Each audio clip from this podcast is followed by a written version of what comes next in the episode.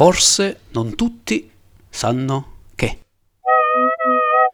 Il metro preferito dai presidenti della Repubblica è il Quirinario.